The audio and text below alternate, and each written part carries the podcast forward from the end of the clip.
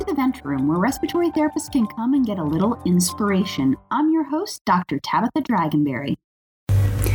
Today, we're speaking with Lori Tinkler, the Chief Executive Officer of the NBRC. Lori transitioned into the role of CEO about two years ago, and she's been with the NBRC for almost 29 years. Uh, could you tell the listeners a little about yourself and how you got to this point in your career? Sure. Um, I um, my little intro into respiratory care was actually when I was in college. Uh, my college roommate had cystic fibrosis, and so that was really when I had my first um, awareness of what respiratory therapists did. And it, while it didn't really spur me into a healthcare field. Um, when I had an opportunity to apply for a position with the NBRC, I at least had some knowledge of what respiratory care was all about. Um, I started with the NBRC and helped them grow their subsidiary corporation, AMP. And um, when we sold AMP in 2015, um, I had an opportunity to continue um, in a leadership role with NBRC and uh, kind of come back home to my not for profit roots. And uh, I really enjoy it and um, look forward to what the future holds. As a non healthcare, non respiratory therapist, what is your niche in assisting the respiratory profession through the NBRC? Um, I think what I bring to the table is my um, kind of an outside perspective, if you will, and my business background. Um, also, working with state licensure agencies. My educational background is in bu- business and political science. So I was very involved when licensure was getting started in respiratory care, reviewing the legislation, working with states to ensure that our credentials could be recognized as the basis for licensure. Um, so, my background, while not healthcare related, um, I like to say I've learned enough to be a little bit dangerous. Um, but I really enjoy it, and I have a very um, fond affinity for respiratory therapists and what they do and, and what they bring to the healthcare team. Um, I think respiratory therapists have one of the most diverse skill sets of any allied health profession. I was recently reading the book Range by David Epstein, and Epstein had said when you bring together a group of people with the same background or a group of people with varying backgrounds, the group with the varied background will be able to come up with a more innovative idea than those with that same mindset. So, actually bringing other people in with different backgrounds allows you to look at the same situation from different angles and actually increases the innovation. Right. And I think that's really true of the NBRC. Um, you know, we have a staff of 20 people. Um, only two members of my staff have a respiratory therapy background. Um, what we do is uh, more the business side or the operational side of credentialing. And then our board members who are physicians and respiratory therapists, they're the content experts. They're the ones writing the test questions, um, ensuring uh, that what we're testing is appropriate for practice. Um, and then my staff is really trained in making sure that the exams are developed the way that they are intended to be developed. Um, and they come from backgrounds with journalism and English and business and technology. Um, and so it really is interesting to see all the different perspectives come together and create great solutions. So, being at the helm of the NBRC, what's your vision for the NBRC and the respiratory profession over the next, let's say, five to 10 years?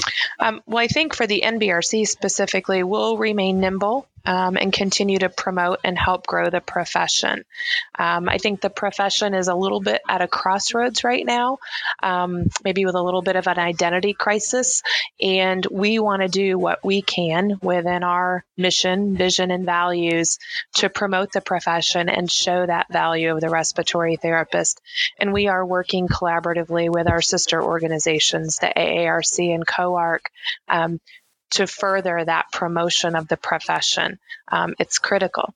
Um, as we know right now with the coronavirus and, and other respiratory diseases that are out there, respiratory therapists are the best qualified um, to provide the care that these patients are going to need. And we need to do our part um, to create the awareness around respiratory therapy, whether that's recruiting into the profession, um, retaining people in the profession, um, and then just helping them understand and and show their value and help them understand why it's important to be proud of what they do. I've noticed some respiratory therapists do not necessarily really understand the full role of the NBRC.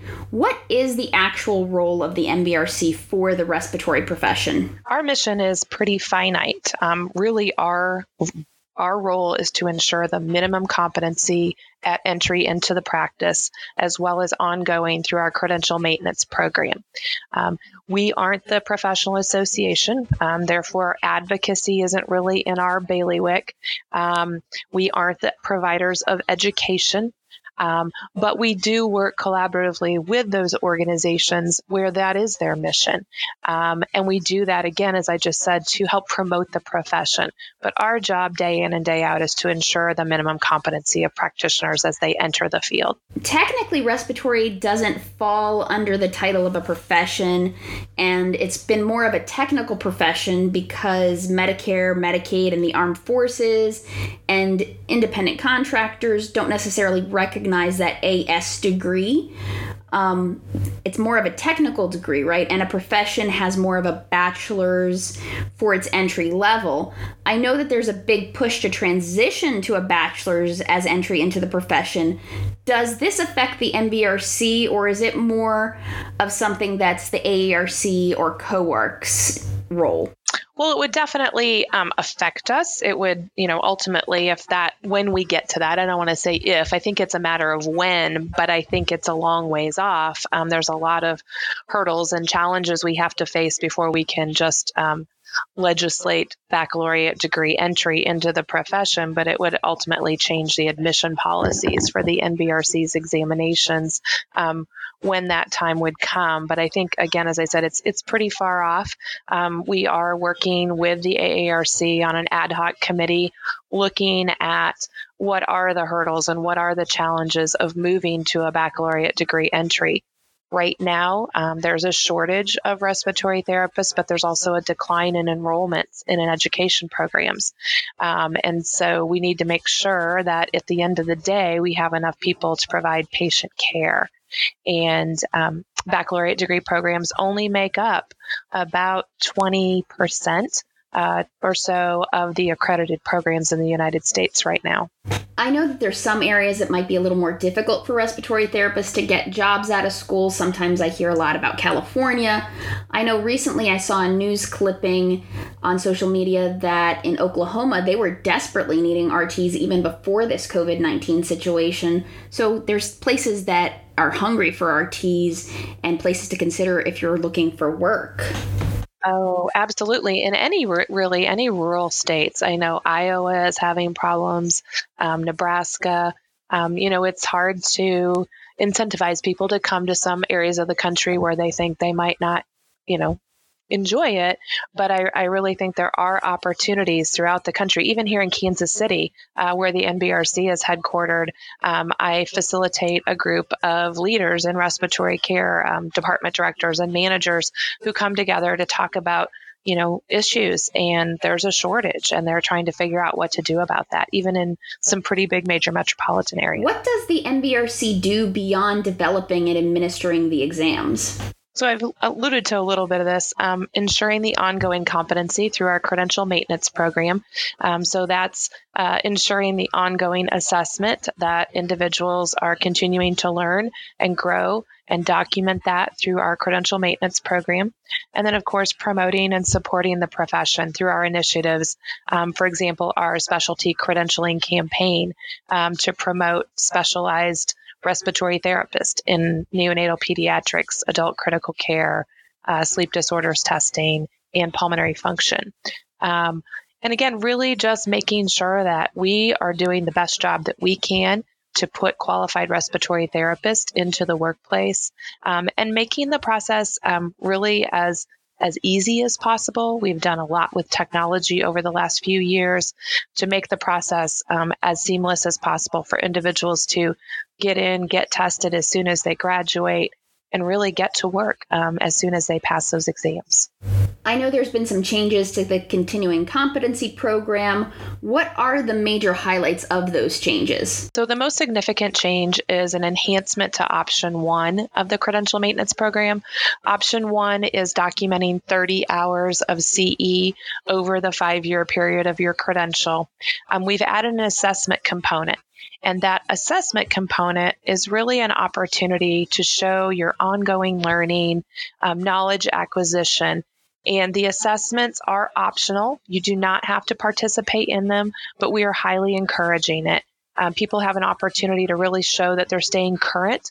Uh, the types of questions that are asked in those assessments are things that are changing rapidly in the practice and things that are putting the public at risk or patients at risk. Um, and so we did uh, a little mini job analysis to determine the content that would be tested. We tell individuals what kind of content they will be presented with each quarter. Um, that's all public information on our website. Um, and so far, uh, since we launched it in January. I think we've had very good success. People are engaging. Um, we're getting good positive feedback, and we'll be providing some updates about that at the AARC Summer Forum in July. What goes into keeping the exams current and true to practice? So it's a process, um, and it's a process that can take some time to accomplish. Um, we employ a kind of a five step process, um, starting with a job analysis.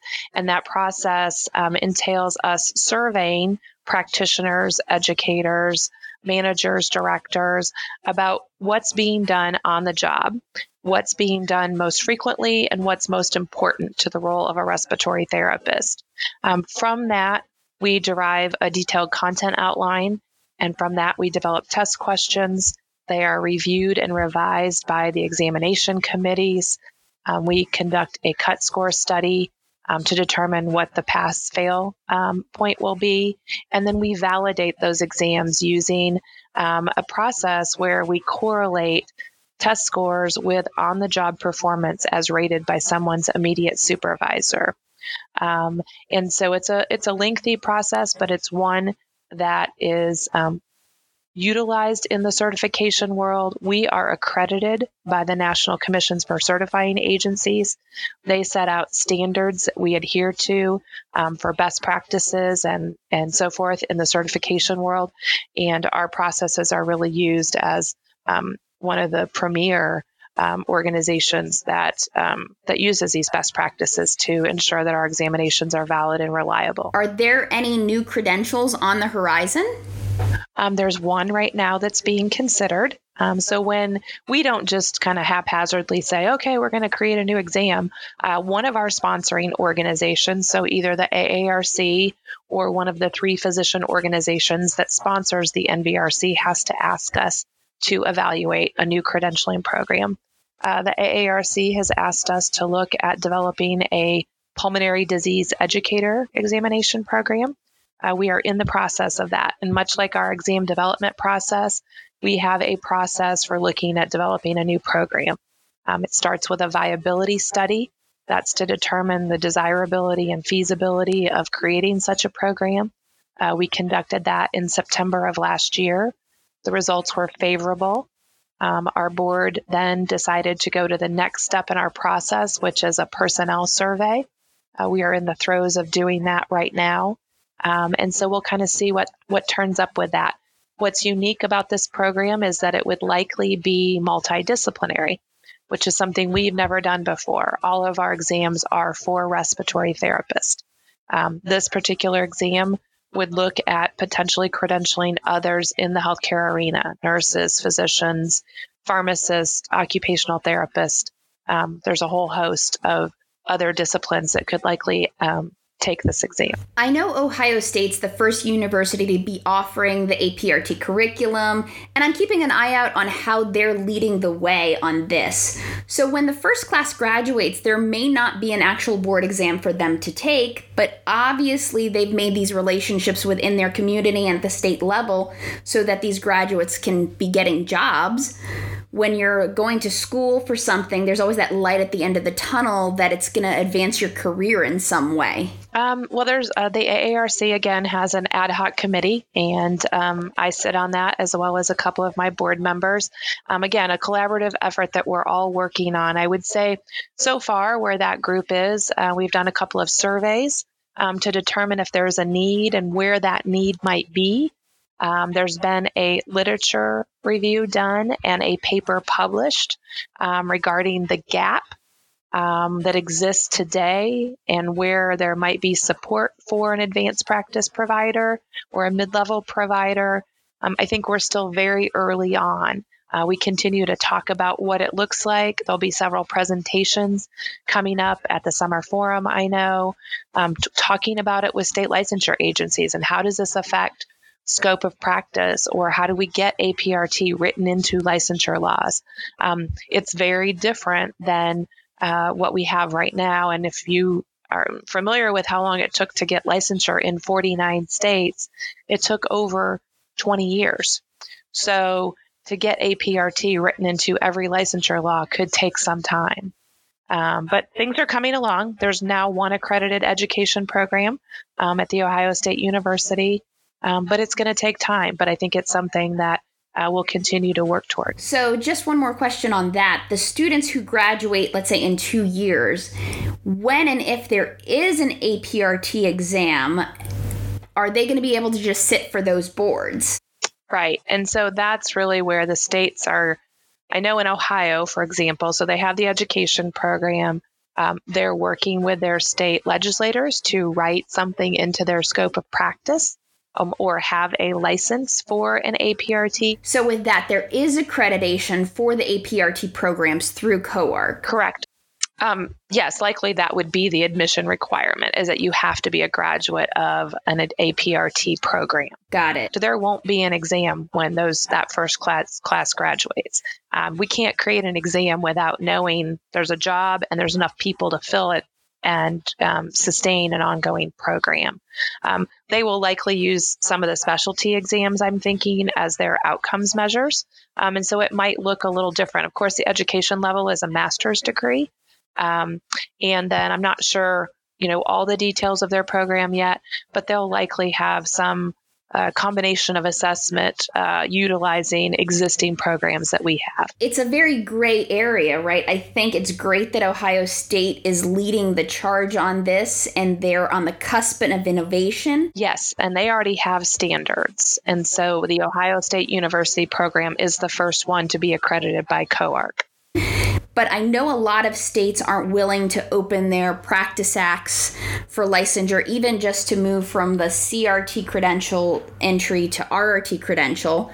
Um, I've been in some states that there's always a big debate on whether we should open the practice act. There's a lot of states not willing to because they're at a point that they'll feel they'll get pushback from other professions. When a practice act's open, there can actually be some pillaging or other professions saying that they want to take things out because it's their role. Right. Right. I think the political climate right now is such that they don't really want to open up their practice acts.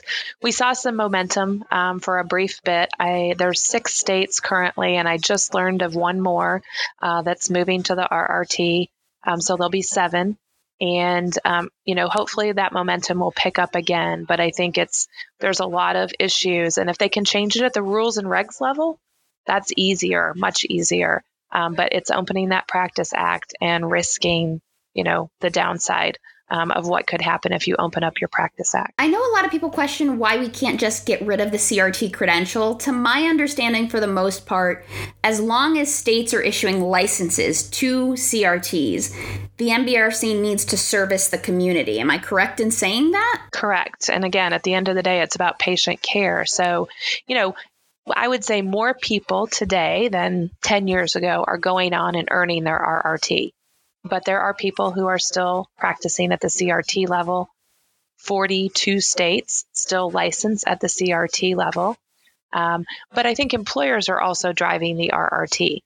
You know, when all states go to the RRT as the minimum requirement, the CRT will likely fade away. But until then, we've got to make sure we've got enough people to provide the care that's needed for the patients. Um, and our exams are valid, they're reliable, um, they do ensure minimum competency. And, you know, as we were speaking about before, the rural areas are having a hard time attracting people to come and work there. And so if you've got good qualified CRTs providing the care, then, you know, we have to continue to offer that credential. No, that's definitely interesting. On another topic, I know that some RTs want to know what the dues or fees for recredentialing go to when they pay either annually or every five years. So, how are those funds used? Sure. So, the $25 fee that we charge per year, and that is now um, we've kind of shifted. That fee is for your credential maintenance and or supporting the NBRC if your credentials are not subject to the credential maintenance program. Um, aside from exam fees, that is our only other source of revenue. Um, so it assists with research projects like looking into developing new examination programs, conducting viability studies, conducting personnel surveys, um, doing other surveys of the profession um, on topics that we're working with to promote the profession. Uh, the other things that we're doing collaboratively with AARC and COARC. Um, so really, you know, exam fees is our primary source of revenue. Uh, we have not changed our exam fees in over 20 years. So there's not much you can buy today uh, for the same price that you paid for it 20 years ago. Um, and we haven't changed that $25 annual fee either. What are the consequences for those who do not recredential on time? Okay, so if you don't uh, recredential, then your credentials expired. You are no longer authorized to use the credential acronym. Um, if your employer or your state licensing board or anyone else were to call to verify your credentials, it would say your credential is expired and that you have not maintained it under the credential maintenance program.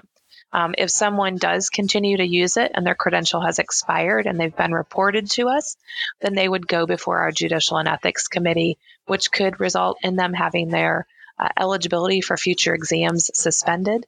Um, and so it's really important, I think, for individuals to one one to show that they're documenting their ongoing competency, but also it's a it's professionalism. It's it's showing your value um, to your constituencies and maintaining your credentials and maintaining your professionalism. I know some employers require you to keep your credentials up as part of being employed. I know usually I get a little note that reminds me my credentials are up and I need to re up them. So, what happens if somebody doesn't recredential on time? They don't recognize or see the notices when it's getting close. What's the process to actually get your credentials back if you've let them lapse? So we have a six month we have a six month grace period. So if they fail to recertify, um, if within six months following that expiration date, they can still document their 30 hours of CE, that has to have been earned during the five year period, though. Um, they can still document that, pay a fee, and then uh, their credential is reinstated. After that six month grace period, they have to start all over. So, if they have to start all over, they have to sit for the boards again? They would have to take the TM. So, let's say they let their RRT credential expire, uh, they would have to take the TMC, pass at the high cut score, take the ClinSim, pass that exam in order to get their credential back. So it's a lot of work and it's more money, you know. For CRTs who are currently out there who may want to get their RRT due to the change in the market, what's the process for them? Um, yeah, well, there's two options for them. So, if they're graduates of associate degree granting um, education programs, they're eligible to come and sit for the TMC, pass it at the high cut score, go on and take the ClinSim. If they don't meet the eligibility requirement um, of being an associate degree graduate, then we have what are called the CRT to registry admission provisions, and they are alternative routes um, that CRTs can apply through. Uh, one is be a CRT for four years, have 62 semester hours of college credit, uh, some specific required courses, and then that deems them eligible to sit for the um, TMC and the ClinSim. Um, there's also a route if they have an associate degree from a 100 level program uh, that they could have uh, be an associate degree graduate from a 100 level program with a certain number of years of experience as well. Or they can have a baccalaureate degree in an area other than respiratory care and two years of experience and apply via that route. There seems to be a lot of options. Is there a time frame if they graduate from an associate's program and they've been an RRT for let's say 5 years, is it automatic that the if their schools met the requirement that they can sit for the rest of their boards? Um, so we have um, a three-year time limit on eligibility for individuals who are gr- new graduates. This went into effect in 2005. Um, so an individual has to earn their RRT within three years of graduation. Um, and if they don't, so let's say someone takes the TMC, uh, they pass at the low cut or the high cut, and they don't go on and take the cleanse ClinSim, at the end of that three year period, they'd have to take the TMC over again and start over that process. Um, so there is that three year time limit. So if they exceed those three years, they have to pretty much just start the board exam process over again. Right. Now, that doesn't apply to those people who um, earn their CRT prior to 2005 when that policy went into effect. So if someone's going to apply one of the alternative routes, if they're a CRT and want to apply via one of the alternative routes, that three year time limit doesn't apply to them because most of those people were um, credentialed prior to 2005. The NBRC started something new with this one year PIN anniversary for those who were first credentialed in 2018. Why did the NBRC start recognizing this one year mark? Um, in the past, we used to send a uniform patch with um, their certificate upon earning a credential. And what we were hearing was people weren't really utilizing the patches. They couldn't put them on their scrubs or their lab coats or whatever. Um, and so we discontinued the patch. And in place of that, we decided to really create another touch point with therapists. So they get their certificate and their wallet card um, upon earning the credential. And then on the one year anniversary, we're sending them a pin. Um, our goal is really to touch therapists more than just when they earn their credential and then in five years when they renew. We want to be having a more ongoing conversation, more touch points. And so we thought this was a unique idea to recognize them um, again to say, hey, thanks for what you're doing for the profession of respiratory care. Um, just another another touch point. For those who might be interested, is there a way for any respiratory therapist to get involved with the NBRC? Um, absolutely. I think there's ways to to kind of start um, uh, writing items. We're always looking for individuals who want to help contribute raw items, um, and we have. Uh, staff that uh, will send out a call for volunteers. Um, certainly, they anybody who's interested can jot us an email, um, give us a call, let us know you're interested. We can add you to our database of um, potential future volunteers. It really starts at that level. And if someone is successful and interested, there are other opportunities down the road. Um, we have consultants that um, work as content experts on our exam committees. Um, there are ultimately spots to join our board um, you know, if people are interested and they've shown that they have the skills to do uh, the work of the NBRC. And I think that's really key. We are a working board. Um, our board members are volunteers, um, they don't get paid. Um, they expend a lot of time and energy writing test questions, reviewing test questions, traveling to meetings um, to ensure that our exam programs are of the highest quality. Um, but there are definitely opportunities. Not a lot because we're not a huge organization, um, but there are opportunities that do exist. I really appreciate your time today. I think that we've answered a lot of questions I see online on the role of the NBRC. The AARC is our professional organization for respiratory therapists, COARC is our education educational accrediting body, and the NBRC is our credentialing body. Basically, you're assuring that our credentials hold weight and have meaning to them. Absolutely. Um, and that's what we've worked so hard for all these years since licensure came into play in the early 80s is that the NBRC's credentials are the national credentials recognized by every state licensing agency, recognized by employers, recognized by the public um, as that gold standard. And, um, and that's what we continue to do every day to ensure the high quality examination programs that we meet the standards set out by our accrediting body um, and that we're doing what needs to be done at the end of the day to make sure that patients are getting the best possible care. I know there's been some changes to the continuing competency program, making it more of a credential maintenance program. What are some of the factors contributing to this, and who does this affect? Yeah, so we implemented a waiting period between attempts uh, that went into effect on January 1 of 2020.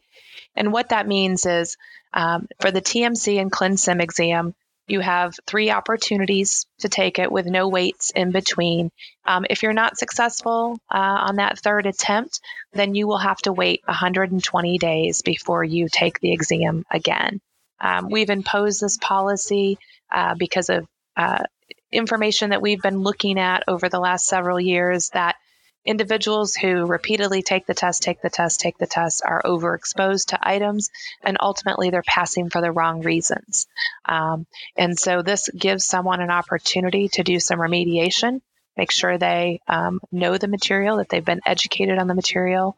Um, and so far, uh, you know, we know that almost 90% of applicants do pass inside their first three attempts. So we're talking about a very small portion of people um, that are going to so, have to wait. In response to this COVID 19 situation, I know that the NBRC has now put like out a, a, more need more RTs campaign. How is that working? Or and do you think it's drawing people into the profession or I know it's helping promote the profession as as we are the frontline leaders in this pandemic. Sure. I think our our reasoning behind doing it was kind of trifold, if you will. So, one, it was to thank respiratory therapists uh, from our physician colleagues for them to be able to thank respiratory therapists for what they're doing, not only now during COVID 19, but what they've always been doing and what they'll be doing in the future. Um, also, to promote awareness of the profession. Uh, you know that we have a, uh, a shortage, and so we wanted to focus on recruitment and retention, and we feel like the campaign is doing that as well. Um, and then really again this whole awareness not only for people that want to enter the profession but for the public um, to know who respiratory therapists are and that they're at the bedside um, and for people to be able to share their stories um, and hopefully encourage others um, to either join the profession or stay in the profession. Um, and so I think we're making good traction. We've had a lot of media coverage. Um, there's some hopefully other things coming down the pike that might give us even more national media coverage. And um, we're very excited about where it can go. And I think it's a, a launching pad, hopefully, for a bigger campaign that we can do um, on a multi year basis. No, definitely. I think this is the time that we need to seize our moment. And I've never seen respiratory therapy so in the news across the United States. Um, because we are those unsung heroes in the sense of unless you've really needed us in the hospital, you've never you don't learn about respiratory. Like you always see doctors and nurses everywhere, but most people that I know in the profession, when you talk about your your origin story, it's more, you know, my family member had a disease and I met respiratory therapists, or my child was in the hospital and I met respiratory therapist, and they've been exposed to the profession. So it's it's to get it more on a national scale of hey, it's not just the doctor nurse, and at the bedside there is that third group that for specialized patients that were there. So I know one of the big challenges that students have faced in this COVID 19 situation has the sudden knee jerk to put everything online for school and, and it might not be the best experience because as, for me as an instructional designer on the other side uh, going to online learning is usually something that's really planned you have all these cogs that need to be filled but you know we can't just stop education. So a lot of students are going to zoom and, and we're trying to fill that in. I know that the nbrc is making some they are working towards making sure that people can take their board exams because right we have this pandemic we need rts but we have to get those credentials. What are you guys doing to ensure people are able to test. Yeah. So, you know, that's our job is to make sure we can get people tested. And um, the test centers uh, closed in the, you know, third week of March. And of course, that caused um, huge concern with graduation coming up in April, May, and June.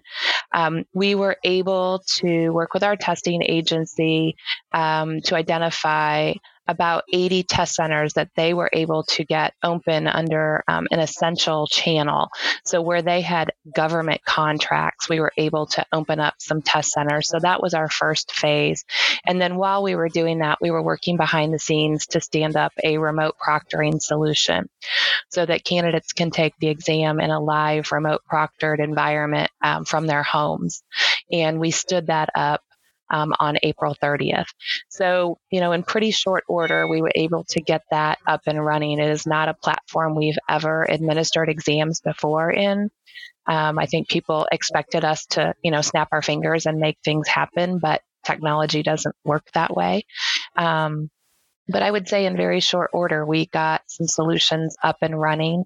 Um, more brick and mortar test centers are starting to open, um, but it is kind of a day by day thing. Um, you know, as states and jurisdictions start to reopen and then they close down again. Um, it's affecting test center availability, but we're working very closely with the testing agency and, um, you know, making sure that candidates know what's available. So in the last few weeks, we've seen an increase in candidates testing. People are out there testing, um, and we're very thankful that we've been able to to kind of get back in business and um, be up and running. We're not at 300 locations across the United States yet, um, as we were before COVID, um, but we're getting there. Yeah, I can imagine. I know I have taken some proctored exams online, which really, I mean, it's I find it very convenient, but I know for me it was make sure your desk is clear. Um, actually, you know, we weren't allowed to use the camera on the computer. We had to have like a free floating webcam that you could show the room.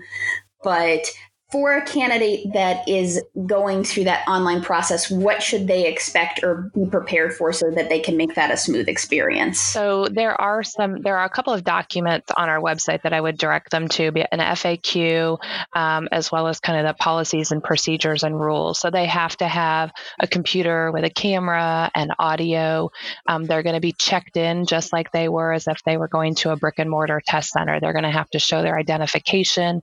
They're going to have to scan the room that they're sitting in. Um, they're going to have to show their hands. Uh, there's a lot of security procedures that they're going to have to comply with. Um, and then the interaction with the proctor is all done via chat. So the proctor is watching them and can hear them, but um, the communication between the proctor and the candidate is all done via a chat feature. Yeah, that's it. Sounds like very similar to some of the experiences I've had in the past, which I I I found very good. Do you think this is something that they're going to leave that you guys will leave as an option, or it's like a COVID only move on from there? Um, I think that's yet to be seen. Um, interestingly, at a long range planning meeting last year, we were talking about what does testing in the future look like? Well, you know, we were thinking future 10, 15 years. We weren't thinking now. Um, and then all of a sudden, you know, this hit us right in the face. And so, um, you know, I don't know yet. I think we're going to kind of evaluate how it goes, um, get some feedback from the people who took it via this modality, um, and then really evaluate whether or not it's something we want to keep in place ongoing or if it's something that we kind of put in our hip pocket and continue to refine um, for what testing will look like in the future. I do believe that in the future, whatever that looks like 10, 15 years down the road, a lot of brick and mortar will go away. And I think it depends on how the virus continues to unfold. No, and I think that it's definitely interesting because I mean, on average, how many people take exams in a year? Oh, we administer about 30,000 exams per year. So, you know, we've got a lot of people going through test centers, and that's across all of the exam programs. So that's individuals that are taking specialty exams and things of that nature. Um, so you know that's a it's a big number of exams that are being administered, and um, again, depending on how things change and what our new normal might look like, um, we might have to keep remote proctoring as an option. No, totally, totally understand. Because I know even just when I took my exams umpteen years ago. Uh, I had to drive like two to three hours to a test center, um, which, you know, I had I took the night before, stayed in a hotel just so that I could be there in the morning. So I could see the convenience of it in the future, even prior to, right? But I guess well, we have to see what our new normal is. It's I think there's a big question mark. I think that you're going to have people who want to go back to the way everything was before and i don't think that that's going to be the reality but we need to find that fine balance between going crazy and and and being locked up in like hermits right? Exactly exactly. We can't be in our we can't be locked up forever and ever you know we're gonna people have to get outside. Yeah i mean we're social creatures and it's making sure i think this might open up some telehealth aspects for later. I think this is going to advance telehealth. Oh later. absolutely. Well for sure and i think it already has. I mean even you know just in the primary care setting um, you're already seeing that. Um, you know that's what they're talking about at least you know here in the middle of the united states. If you need to have your well check or something like that most of those are being done via telehealth right now. Um, and so I think it's definitely going to settle in as a norm for those kinds of, of visits and potentially other kinds down the road. So, do you think? I, I know I, I like to throw in these possibilities. Is there a possibility for one day like a telerespiratory credential? I know that uh, RT Now, which is a good friend of the podcast, is like one of the first telerespiratory companies servicing patients. What do you think? Um, you know, I think it's pretty early on to be thinking about that, but I think it's a possible. Every anything's a possibility. Um, you know, I don't know what that would look like. I, I think we would have to see if there's more and more respiratory therapists that start providing that kind of service, and then potentially, yes, um, you know, I think it could go hand in hand with maybe some of what we're doing with this pulmonary disease educator credential that we're looking at. Um, you know, part of that could become telehealth. You know, those people working with patients to help them manage their respiratory illnesses, um, whatever that is. Um, so, yeah, I think it could become something of the future, um, depending on how um, how widespread uh, that becomes over the next, you know, several years? Do we start to see more RTs doing things via telemedicine? No, I totally agree. But I, I, I think this is an exciting time in the sense of I think that some of the challenges we'd faced previous in some of these telehealth and education areas might open up because you know people need their services but the world is different than it was just in January Exactly. And I think that, you know, that's one of the things I've said since we started the the world needs more RTs campaign is, you know, you hate to leverage off of a bad situation. Um, and we were already talking about launching a campaign before COVID 19. But then when this hit, and again, while you don't want to leverage off of something bad, the opportunity was perfect for us it was perfect for the profession. It was a perfect time to say, hey, let's bring some awareness um, to these frontline unsung heroes. And, um, and hopefully, I mean, I've anecdotally, I've heard from some people that I know who said, oh, my child is interested in getting into this field. And I'm like, okay, let me talk to them. I would be happy to. So I think there's definitely um, some good that's coming of it during a time that's very uncertain.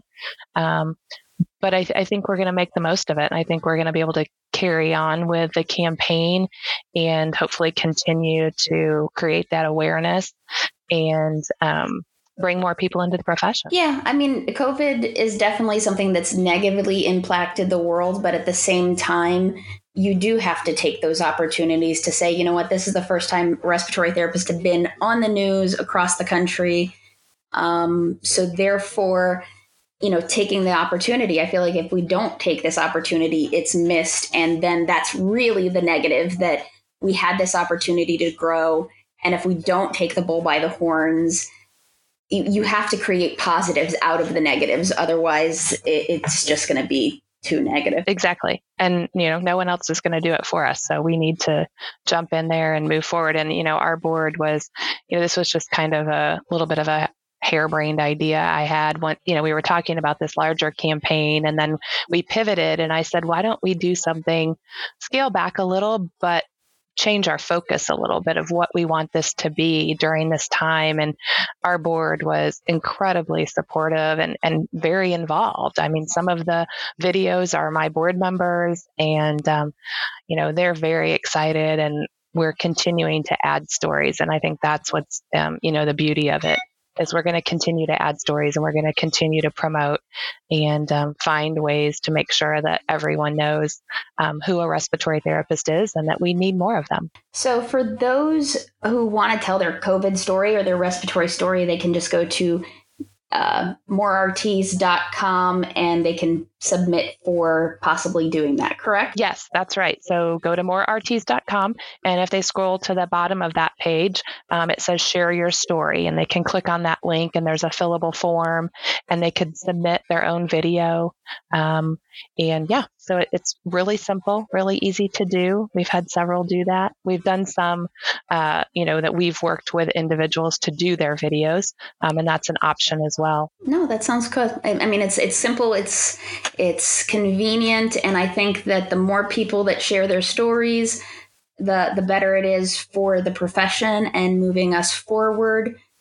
So definitely. Yeah, and it doesn't just have to be about you know their experience during covid-19 i mean obviously that's part of it but we've got some folks that are new grads who are just talking about why they got into the profession. And and you know it'd be great to have more of those or people that have been in the profession for a long time and why they're passionate about it.